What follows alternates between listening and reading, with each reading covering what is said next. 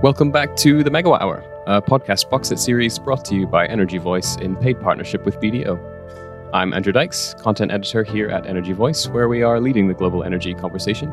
And in this series, we are examining how energy storage technologies are reshaping, reinforcing, and recharging energy markets. The rapid expansion of energy storage is, of course, great news for our ability to deploy and to use renewable energy. But doing so is not without its own challenges. Batteries require raw materials from all across the world and an ever more complex supply chain. Pump storage sites, for example, require major changes to land use and to access. And what do we do with facilities or assets that reach the end of their life? Is it better to reuse, recycle, or to decommission entirely?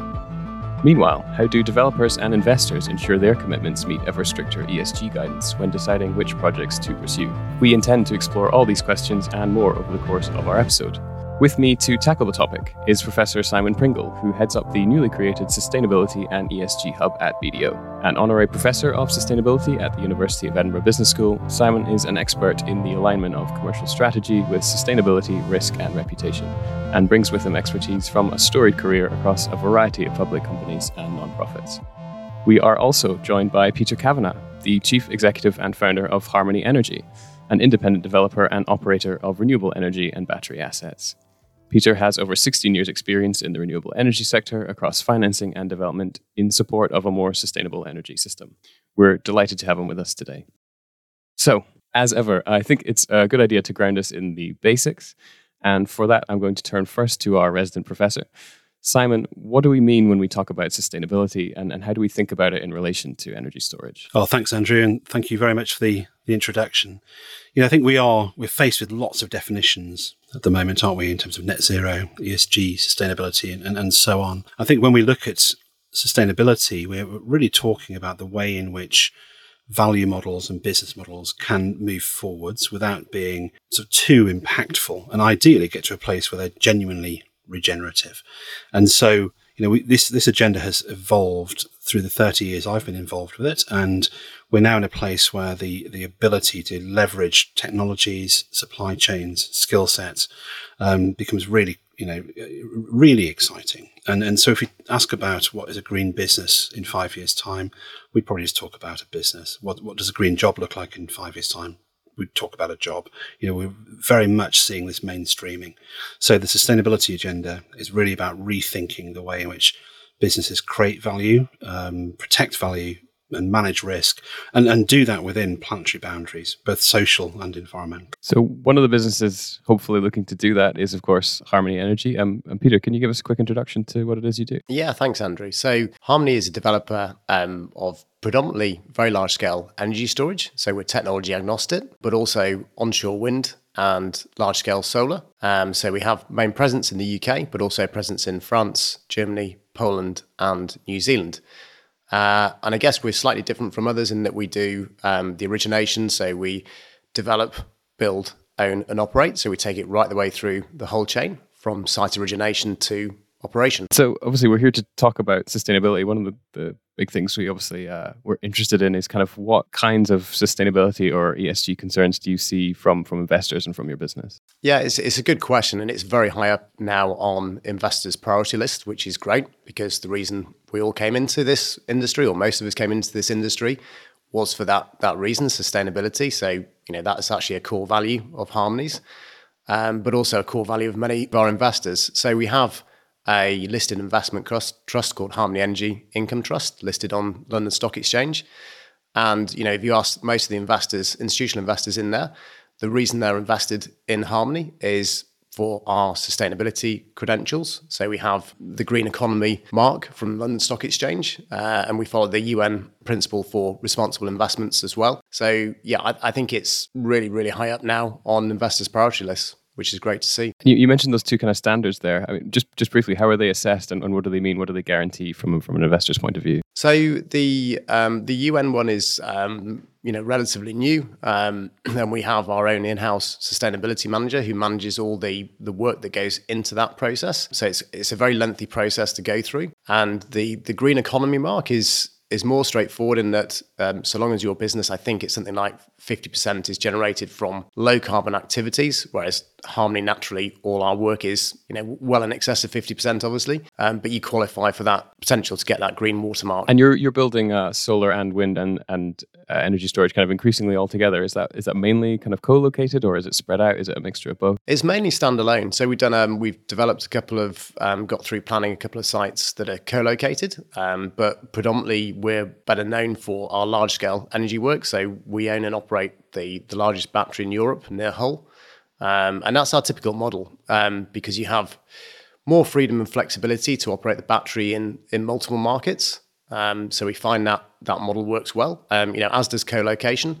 Um, but I think, you know, our preference is co-location with solar because it's more predictable than wind.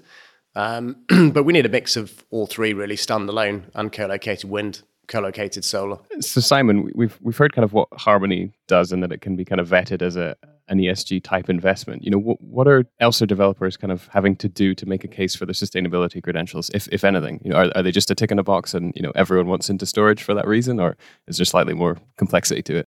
Well, there is a little bit more to it, and, I'm sure you know Peter's fully aware, and we can talk about later on. But um, you know, one of the um, where where we are now uh, in, in terms of expectation. We've moved from sort of scope one and scope two into scope three, looking at the way in which supply chain works.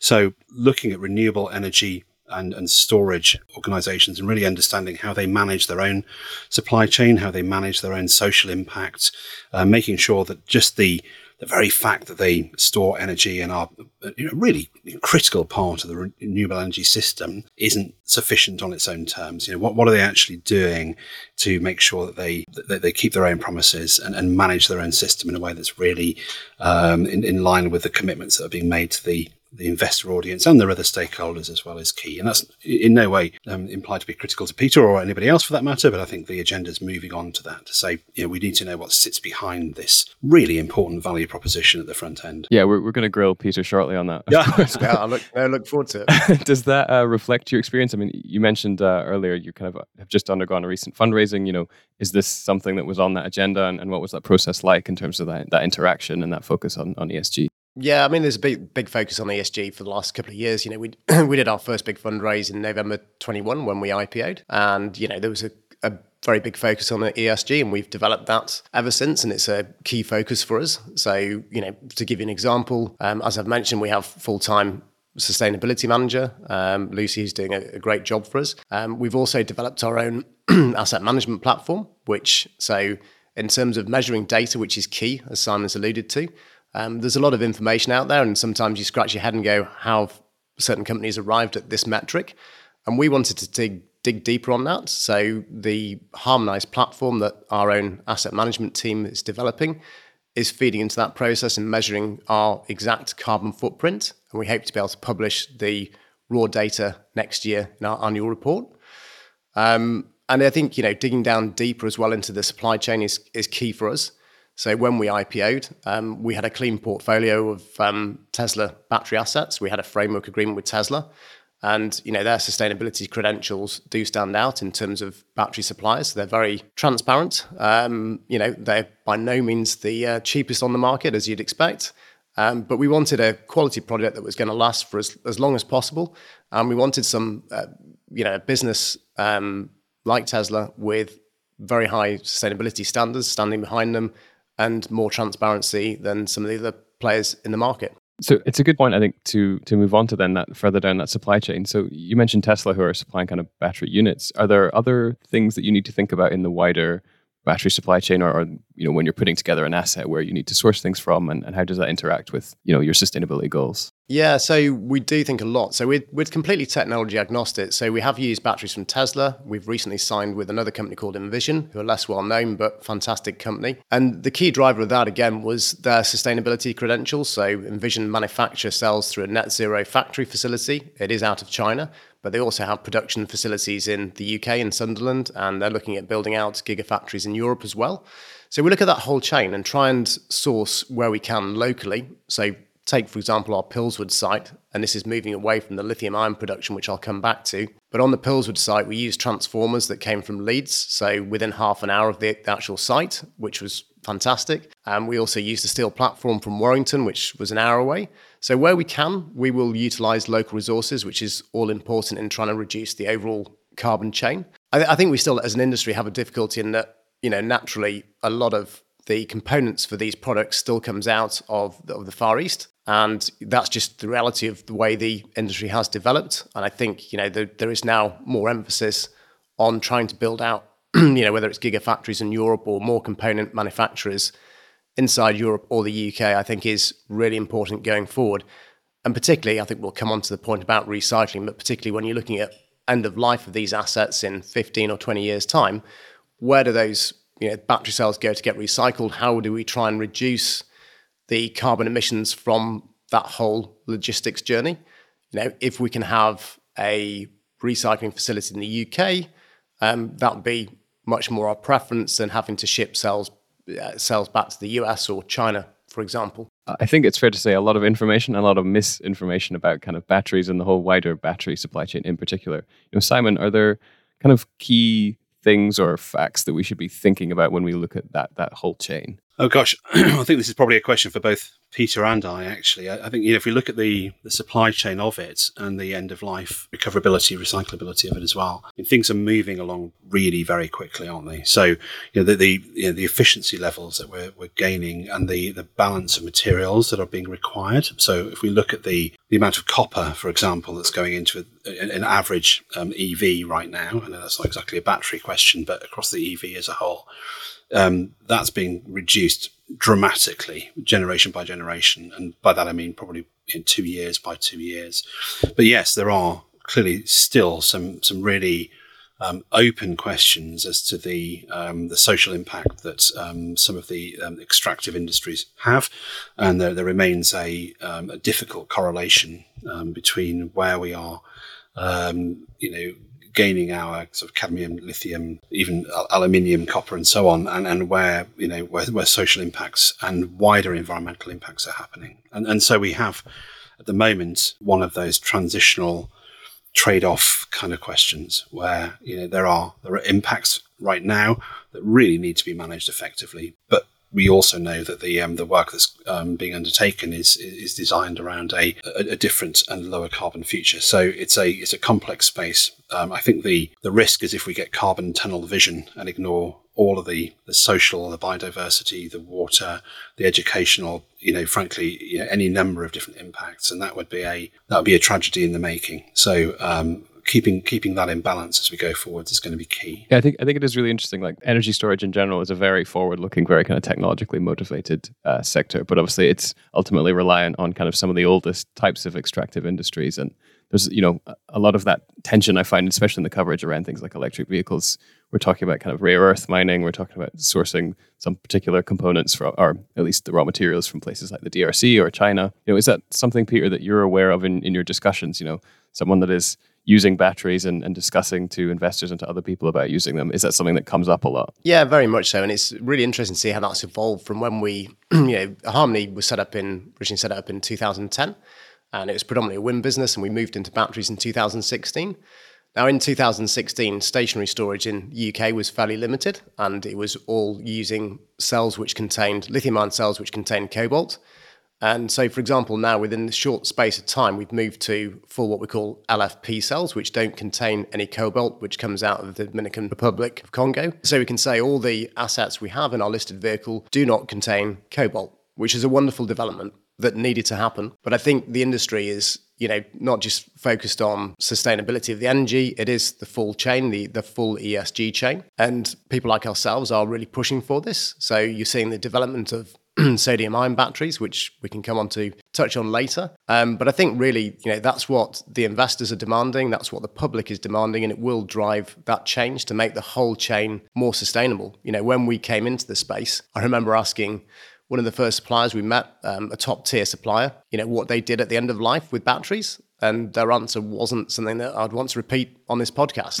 Um, it, wasn't, it wasn't their recycle, put it that way. Whereas now they are. Yeah. You know, and that's great progress to see. And that's, you know, we need to keep that pressure on to make sure that everyone's acting as responsibly as possible because, you know, once you've mined these elements, why not recycle them? Yes, there is a cost to doing that, but the financial cost is is well worth paying above the environmental cost. Peter, uh, so in, are you seeing, you know, as the um, as the market shifts, and, and certainly as the um, the market for both static and, and mobile storage sort of moves on very rapidly, that the you know the, the, the valuation of recoverable metals, recoverable elements is, is, is, changing behind that, in line with that, ahead of it. How do you how do you see that evolving? Are we are we seeing a secondary market essentially emerging for um, the, the key metals and elements that, that relate to storage? Yeah, I mean, there's there's definitely an established secondary market now, uh, and it will grow exponentially. But I guess you know we're probably ten years out from the real volume drive where EVs come off and you know, maybe they're maybe they're used to repurpose for uh, large scale energy storage. Maybe they're straight recycled, but certainly in our large scale energy storage plants, you know, we've got very long term warranties on our kit. So we're probably looking at sort of 20 years out before we start to to recycle. And you've already got you know some very big players out there doing the recycling at large scale, like Redwood Resources, for example, and others in the UK looking at different recycling technology, which is more environmentally friendly. So there's lots of lots of interest in this space because I mean ultimately people can see the space in EVs, in energy storage generally, is going to grow exponentially particularly over the next 10 years and I guess that links that links the duty cycles, doesn't it, of the vehicles, which are going to change as they go through their generations, right? So they all the static storage for that matter. Yeah, that, that, that's right. And I think actually most EVs are probably surprised on the upside as to how many miles they're capable of doing. So you'll, you know, I mean, Tesla published some numbers last year, for example, where I think their average fleet, where they had exceeded 200,000 miles, they'd only degraded the battery by like 12%, which is phenomenal when you compare that against a traditional fossil fuel car and the you know the materials you'll have gone through to to get to 200,000 miles. So, you know, that's really encouraging to see and that technology is continuously improving. I think the other thing I'm interested in is there's sustainability from a kind of uh, long-term, you know, making sure these elements are extracted kind of fairly and equitably and, you know, with the social impact there. But there is also presumably a sustainability impact in terms of your access to them and your access to market, you know, and, and access to a, steady supply of them to ensure that you can build a business around that. Is is that a concern as well? And you know, are you seeing suppliers uh, change strategies in order to to kind of maintain their commitments to you, Peter? Yeah, so I mean, like I say, we use two suppliers at the moment, um, Tesla and Envision, and both have different supply strategies, but they are definitely trying to make those supply chains more integrated so that there's more control on them, which is great because then they can sort of put their core values down onto those supplies and make sure that you know those suppliers behave responsibly. And, and I think that's the the quickest way of cleaning up the supply chain. You know, th- there is more work that needs to be done w- without question. Um, you know, in terms of you know water resource and, and lithium ion mining, etc. You know, th- there's quite a few um, issues that can be improved on, and there's a lot of technology trying to work out solutions around that. Listening to what you were saying there, Peter, and just reflecting on, you know, how you know the sector you're you know, leading and, and really invested in actually reflects other sectors as well. We have these regulatory drivers, don't we, that are um, impactful in many areas, but oftentimes the non-regulatory drivers are are the most critical, and, and where a primary brand you know, top of the value chain can lean down into that value chain and, and, and drive change by, you know, by requirement through its procurement process. That can be um, that can be really very impactful. So I was just feeling encouraged by hearing what you are uh, what you were saying in, in terms of battery storage there, because it's it's, it's clearly clearly an area that needs that um, that change to be driven from the top, and it sounds like it is. I think that takes us nicely on to scope two and uh, indeed one and three emissions, uh, which we'll cover uh, right after the break.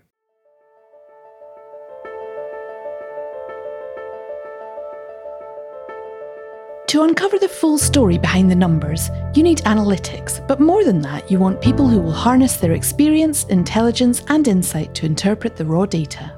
BDO's UK renewables practice works with investors and developers across a wide range of renewable technologies, and from large corporates and funds to small community energy projects.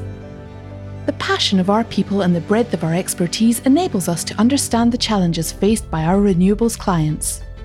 We are partner led, pragmatic, and flexible in our approach, which is essential in such a dynamic and evolving sector.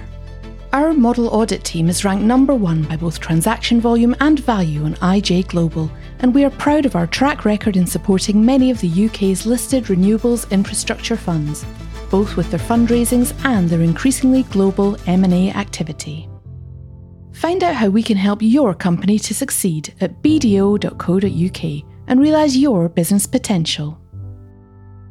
BDO, more than a numbers machine.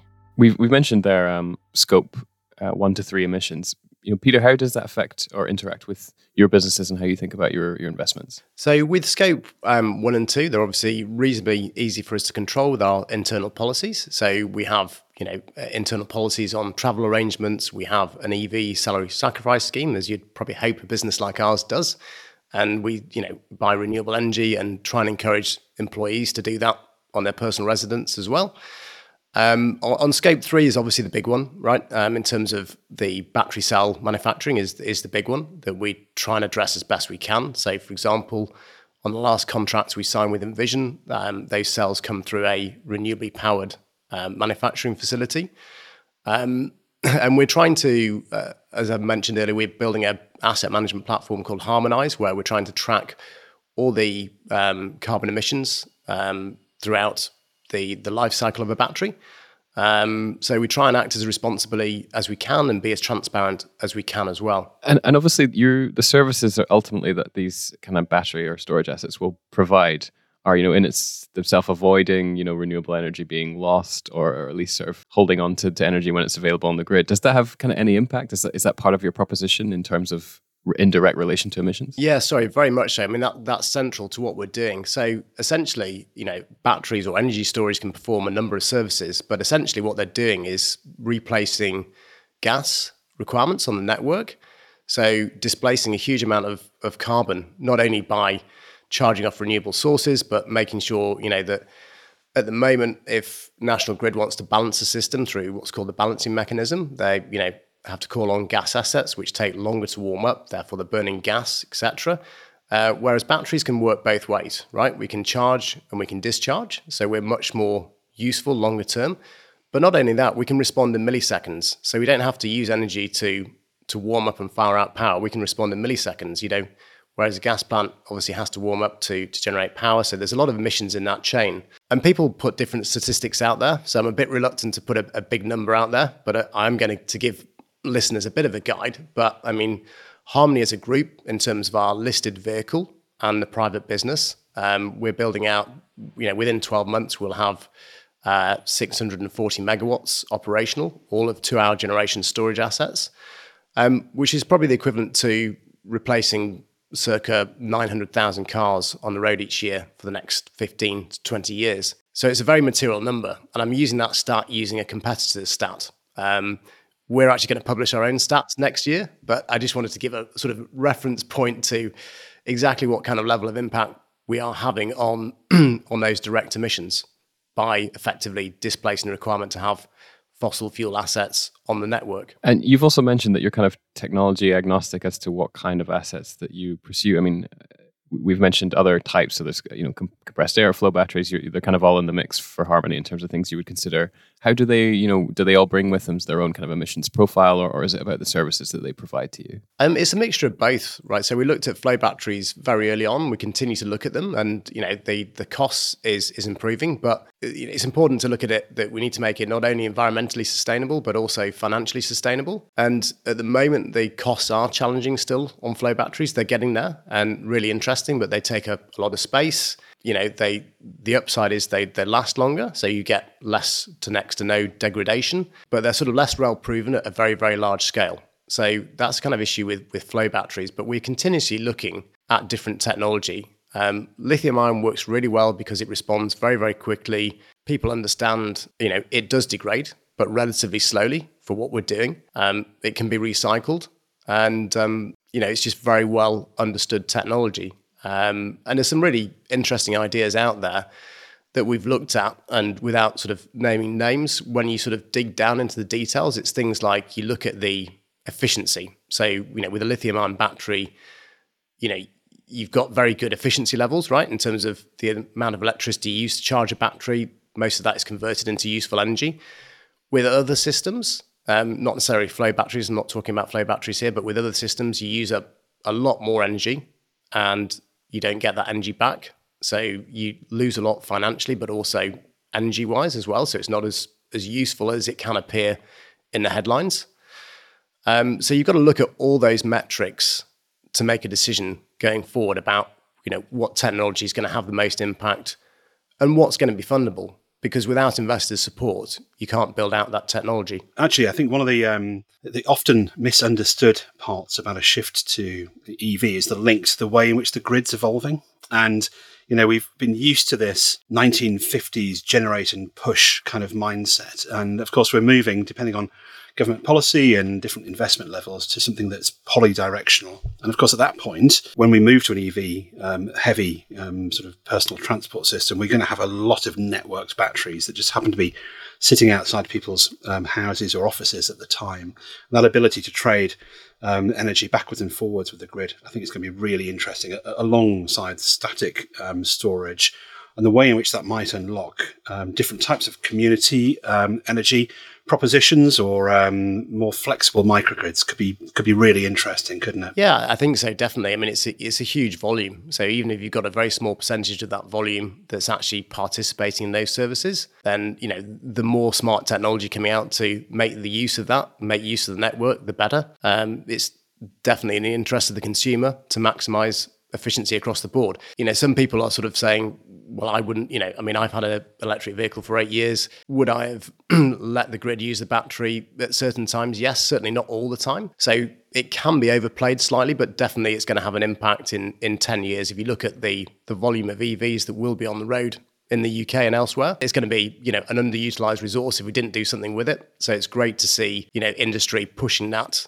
angle as well. No, it really is. And, and you know, the extent to which vehicles, whether they're ICE or EV, are essentially redundant assets for most of their most of their life. They get used intensively for, for bursts and then sit around doing nothing for most of their time. I mean, if they can be connected and essentially become a, a trading platform and um, buy and sell power for the individual. I think there are scenarios, um, maybe five or 10 years in the future, where the car can make you money rather than actually cost you money in terms of charging itself up. Yeah, definitely. I mean, it, you know, it's, it's not a too dissimilar model to what we're doing on the bigger batteries in terms of you will get those peak periods, you know, during the midday peak where solar is overgenerating in 10 years' time, and then during the night when, when offshore wind is overgenerating. So that, that kind of makes sense. And I think the difficult part of that jigsaw is the grid network infrastructure and the investment that needs to go into that, um, and and how long that will take. You know, we do have EV chargers at work, but they, you know, they can't go everywhere in terms of city centres, etc. Um, and people's homes. You know, th- there needs to be more sort of thoughts going into that side. But there's, you know, some very smart people working on that. So I'm sure it will will evolve over the next ten years. And ten years time, we'll be sat here, you know, with um, several gigawatts on the uh, on the system from EVs, I'm sure. Yeah, and you're right. I mean, it's that, that kind of DNO, DSO kind of transition piece and the, um, the extent to which policy support will be in place and sort of regulated funding will be allowable and so on. That's the, uh, I guess that's the, in, the inhibitor to some extent, but the, the potential is really quite exciting, isn't it? In terms of really empowering communities to engage with their own energy usage and, and, and flex with, um, you know, with, with, different price points and um, generation points and so on. Yeah, de- definitely. I mean, the one thing to sort of flag on it as well is how the car manufacturers treat their battery warranties if customers are, you know, overusing in those circumstances. Um, so, yeah, but th- these are all things where there is, you know, a solution to all those issues, I'm sure. But that's one that often gets flagged is, well, if you're continuously using your battery and you have an eight year warranty with your battery and you're performing grid services, will it cover the warranty on your car? Uh, you know, but I, I think that will evolve as manufacturing changes over time. Does that mean I won't be able to to launch launch my Tesla to 60 miles an hour if I have to go home and run the washing machine later. Is that the problem we're facing? Well, exactly, Andrew. You could be, uh, yeah, you could be needing to rearrange your domestic schedule. Uh, I'm going to move us on um, from from that topic onto another important, which is the the end of life of of assets and, and batteries in particular. There seem to be kind of a lot of different uh, arguments around recycling, around reuse, disposal, decommissioning, lots of things. You know, do we have a, a, waste problem with with batteries at the end of their lives, or are you kind of seeing more and more solutions spring up to either recycle or reuse them, Peter? Yeah, we're definitely seeing huge investment in this area. You know, there's announcements almost weekly at the moment, whether it's in China or elsewhere, about recycling facilities, um, and it's just it's going to grow because the money is going to be there. Uh, that's going to attract people. You know, when we have a booming cars coming to end of life in 10 years time or whatever the, the peak is um, we need those facilities there Um, so I think you know, in terms of mandatory recycling, that should come in as well, and you know, it just makes sense because you can recycle circa ninety-two percent of a lithium-ion battery cell, certainly in the LFPs cells we're using. So you know, why wouldn't you use that resource? Um, and, and people are people are onto that, and there's like I mentioned earlier, there's several sort of startups looking at more efficient recycling technology to the existing recycling technology that's already there and some very smart people working in that space already. I think you mentioned kind of 20 year lifespan. I mean, what's the typical uh, lifespan of your kind of assets? When when are we going to hit this problem in terms of yeah looking at the end of life? Yeah, so Harmony's assets differ to others, right? So you can't say one big battery in the UK is similar to another big battery. So we were sort of going for a very sort of gold plated solution when we um, started building out. So we have long term 20 year warranties with Tesla. Uh, and, you know, other people might have, I don't know, three or five year warranties because they're pursuing a different strategy, which is, is all fine. Um, but in terms of Harmony, really, we're looking sort of 20 years out from now before we will be replacing those cells and recycling them. And uh, you mentioned kind of 90 two percent odd re- recoverability. You know, is that is that again differs by manufacturer, or do you think that's a pretty good average that the industry should aim for at, at that point? Um, it differs by whichever technology you're using, and probably by which manufacturer as well. Um, I'm not close enough to all the manufacturers to say what their sort of stats are, but yeah, it's it's probably in that region for most, I would say. It's really interesting, um, Peter. I mean, there are some um, some really obvious, obvious examples where regulation has led change. But I think oftentimes what happens uh, is that regulation kind of lags along behind and creates some degree of stability in a marketplace. And, you know, I'm thinking about the WEEE Directive, uh, you know, a very simplified version of where we're going to be um, around this agenda, or even before that, you know, the, the landfill tax issues back in the late 1990s and the way in which it created an entirely new market because it created a you know, a floor price for, um, for, for waste disposal in that instance, or a different type of requirement for recoverability and so on. So, you know, if we're being optimistic and, and looking at a US, EU, UK kind of regulatory framework, then it's probably not beyond the realms of ambition to expect something to come in quite quickly behind those recoverability cycles and, and, and, and help a market define itself and, and really start repricing the value that these components and um, and elements maybe. From from a macro perspective, then Simon, I mean, are you worried about the un, unintended consequences, as it were, of kind of an, an upsurge in, in batteries or batteries being on the market, or are you kind of confident that these are things that are being thought about enough now that you know when it comes to these kind of end of life problems that we will have solutions?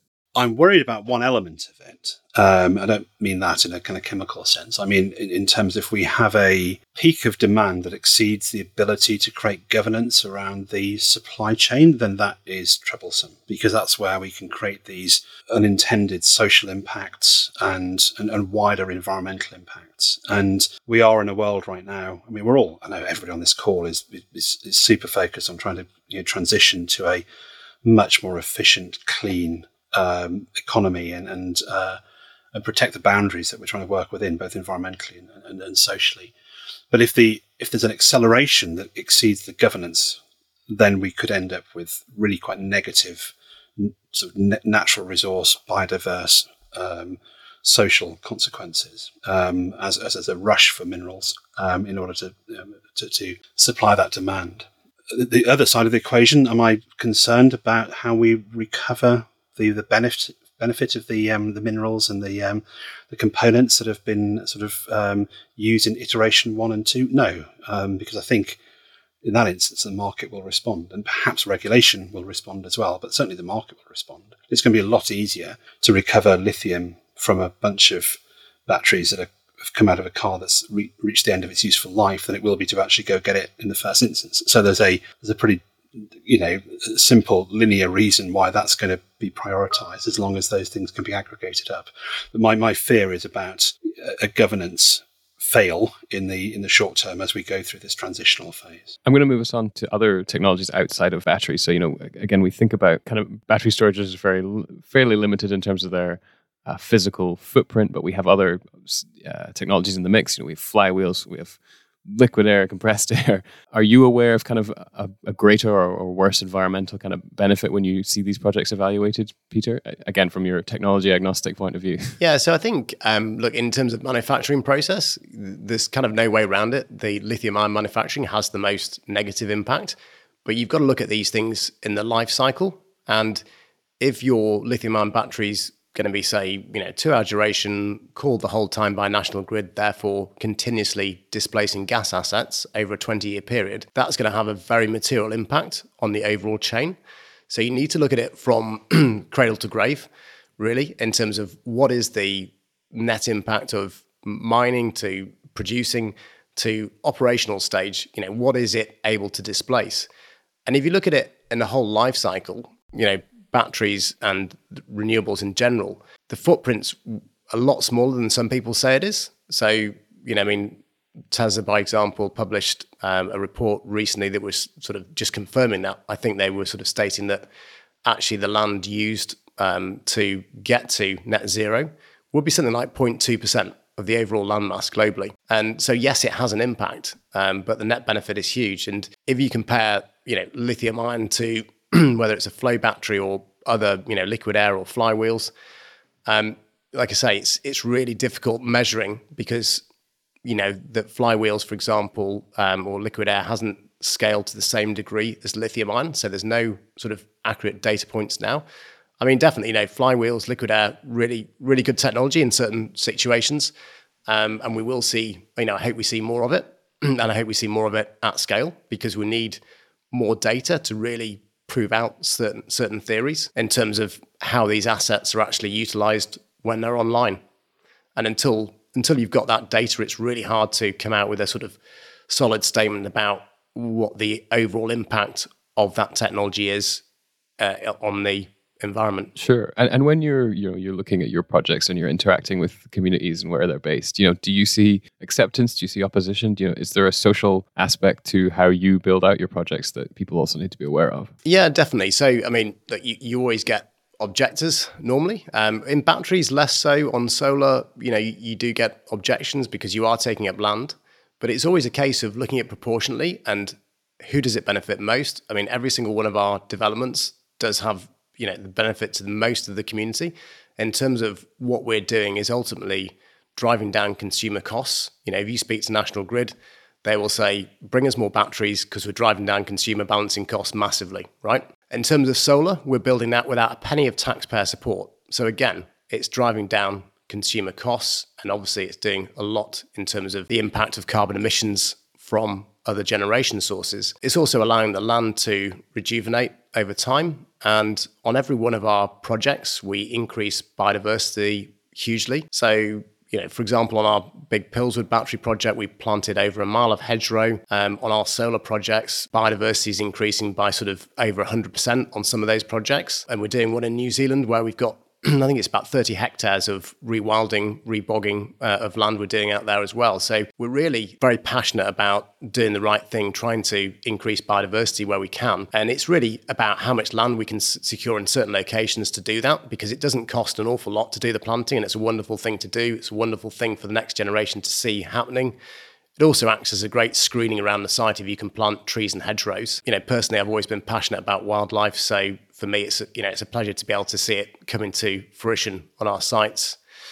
And then in terms of wider communities, um, because we're doing everything without taxpayer subsidy, we've actually no uh, legal requirement to put in place community funding like you did on subsidized projects. Um, but we actually do do that. So on our Pillswood project, for example, we're giving £10,000 a year to local community projects. We've just actually announced we are backing seven projects in the local area, which ranges from, you know, gardening projects to children's educational projects in the Cottingham region, which is just north of Hull. So we're really keen on doing that on all our projects and supporting local schemes. And then with inside the main business, outside of the project SPVs, we also back local charities. So we backed um, Henshaws, which is a local Knaresborough charity. We backed Candlelighters, which is a children's cancer charity in Leeds. And we also back the Brownlee Foundation, which is Alistair and Johnny Brownlee's foundation, which uh, they put through about 10,000 children go through a sort of triathlon event every year, which is a wonderful event to get children more active. So it's not only environmental, but it's also socially responsible as well. And we like to get involved across the board where we can. Simon, I mean, do you do you see uh, those kinds of concerns, I suppose, you know, having an impact on on investors? Are they looking for those kinds of things, or is it a case of just Harmony playing its part, and, and that's Harmony's role, you know, in, in society as a business? Uh, well, I think it's back to what we were talking about at the um, at the top of the uh, conversation actually, but that's that's fantastic to hear, Peter. I mean, that's that's a really impactful range of um, interventions that you're making, and um, and so yeah, you know, w- would investors hope to see that? I'm, I'm absolutely sure they would. Uh, where where is that going to be sitting in the investment hierarchy? I, I, I don't know at the moment, but I think we are um, in a place where just being a renewables business, just being a storage business, just being you know a network or generation business that's enabling the um, transition, is that sufficient anymore? No, because it's only one part of one part of the agenda, and, and I think you know I don't to in any way chop across what Peter's has been describing. I think what he's described as a is a super combination of interventions that are all positively linked to what the business is trying to achieve. So I know that sounds a little bit of a plug for Harmony. Wasn't intended to be, but it's a it's a really good example of what um, people need to look for, for in terms of a joined up story. I think investors are really wary of greenwash in its different guises, and, and one of those is kind of initiatives driven greenwash. So here's the core business, here's something shiny. Look at the shiny thing, and we'll just carry on with what we're doing. Actually, getting a joined up narrative where there are where we sort of avoid any integrity gaps, where there are no missing parts to that story, is, is, is, really key.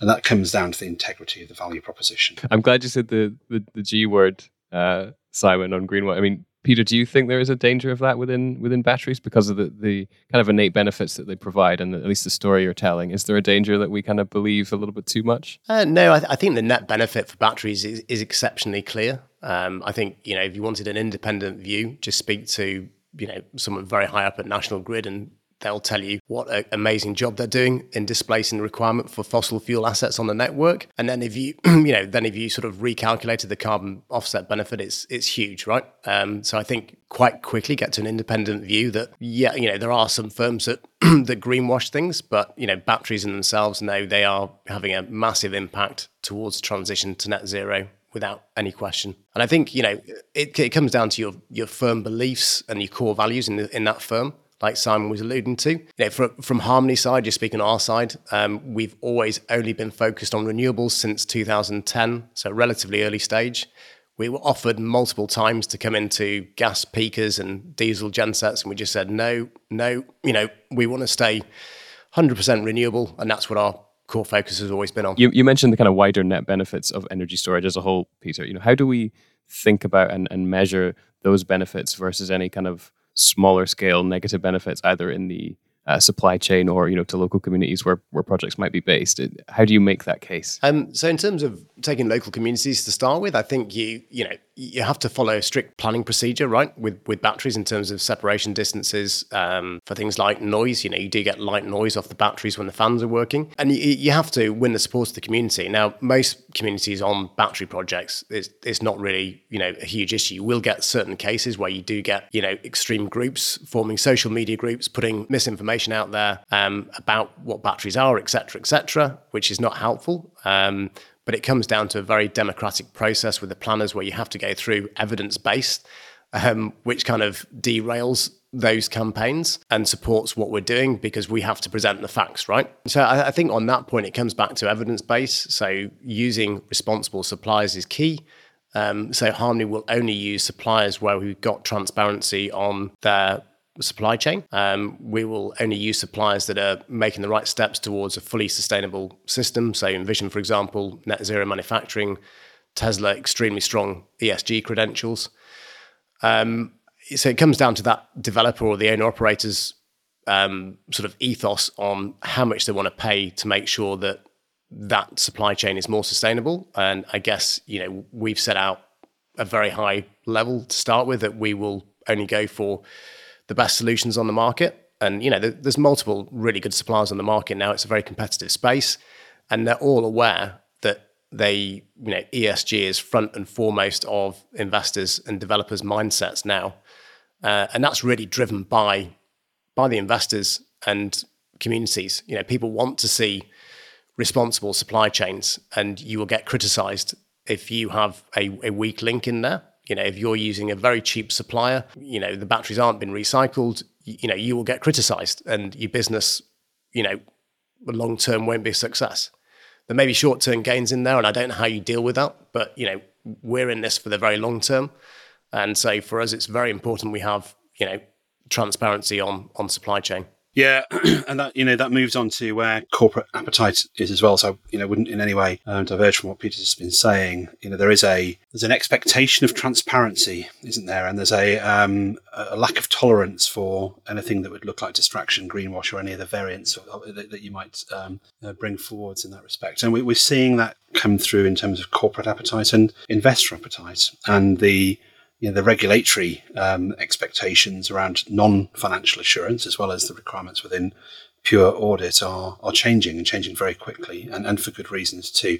And they lean into um, really supporting claims, you know, showing you're working in terms of the claims that are being made, and I think that's really important, you know, and particularly in the way that you know consumer, community, investor, and stakeholder expectations shift, and the type of information that they they want to see I don't think um, renewables or, or, storage are in any way um, immune from that. You know, we probably saw it first in food, drink, apparel, um, vehicles, whatever it might be, but but it's certainly there right now in um, in renewables and storage, and it's just going to become more prominent. So firms like you know Harmony that are doing this for the right reasons, in the right way, in the right order, right from the start.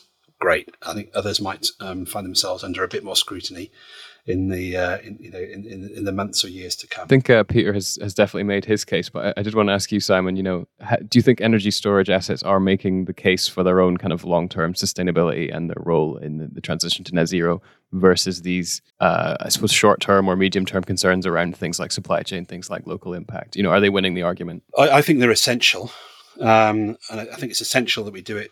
Um, in the right way for the right reasons, as just mentioned. So, um, can we just write ourselves a blank check in terms of saying we can ignore the supply chain because the you know the immediacy of the impact is so great. No, we can't do that. Um, but you know, if we are really focusing on that supply chain and, and, and really trying to drive out malpractice, ensure good governance, make sure we don't create negative social impacts, particularly amongst vulnerable communities and vulnerable people in complex parts of the world, make sure that we don't have knock on effects from a biodiversity um, uh, ecosystem point of view. Uh, as long as we're making a real effort to reach down that supply chain and manage it as effectively as possible, then yes, absolutely, we, we need to be focusing on this because, um, as we talked about at the at the top of the call, and as Peter has really uh, articulately said, um, you know, this is this is one of the keys to unlock the renewable energy system. So we can't really have one without the other. Just my fear is that we pay too high a price in terms of other pe- other people's social impacts and the um, the wider sort of um, environmental um, c- concerns that we, we, we, could actually unfold. But um, as long as we manage that effectively, then I think that's the right way to go. I think that's a, that's a great point to to end this episode on. Um, thanks to Peter and to Simon for joining us, and thanks also to you for listening. You could let us know your thoughts through our social media channels or by emailing outloud at energyvoice.com. And look out for more podcasts from Energy Voice Out Loud and new episodes of the Megawatt Hour coming your way very soon. I've been Andrew Dykes, and thanks very much for listening.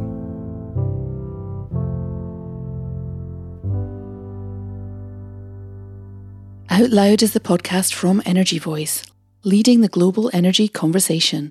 Bookmark and subscribe to energyvoice.com Sign up to our newsletter and follow us on LinkedIn and Twitter for expert analysis and insight right across the energy sector. Subscribe to Out Loud on Apple Podcasts, Spotify, Google Podcasts, or wherever you get your podcasts, and please do encourage colleagues and friends to listen to Out Loud too. If you've enjoyed it, leaving a rating or review, especially on Apple Podcasts, helps others discover it too. Thank you.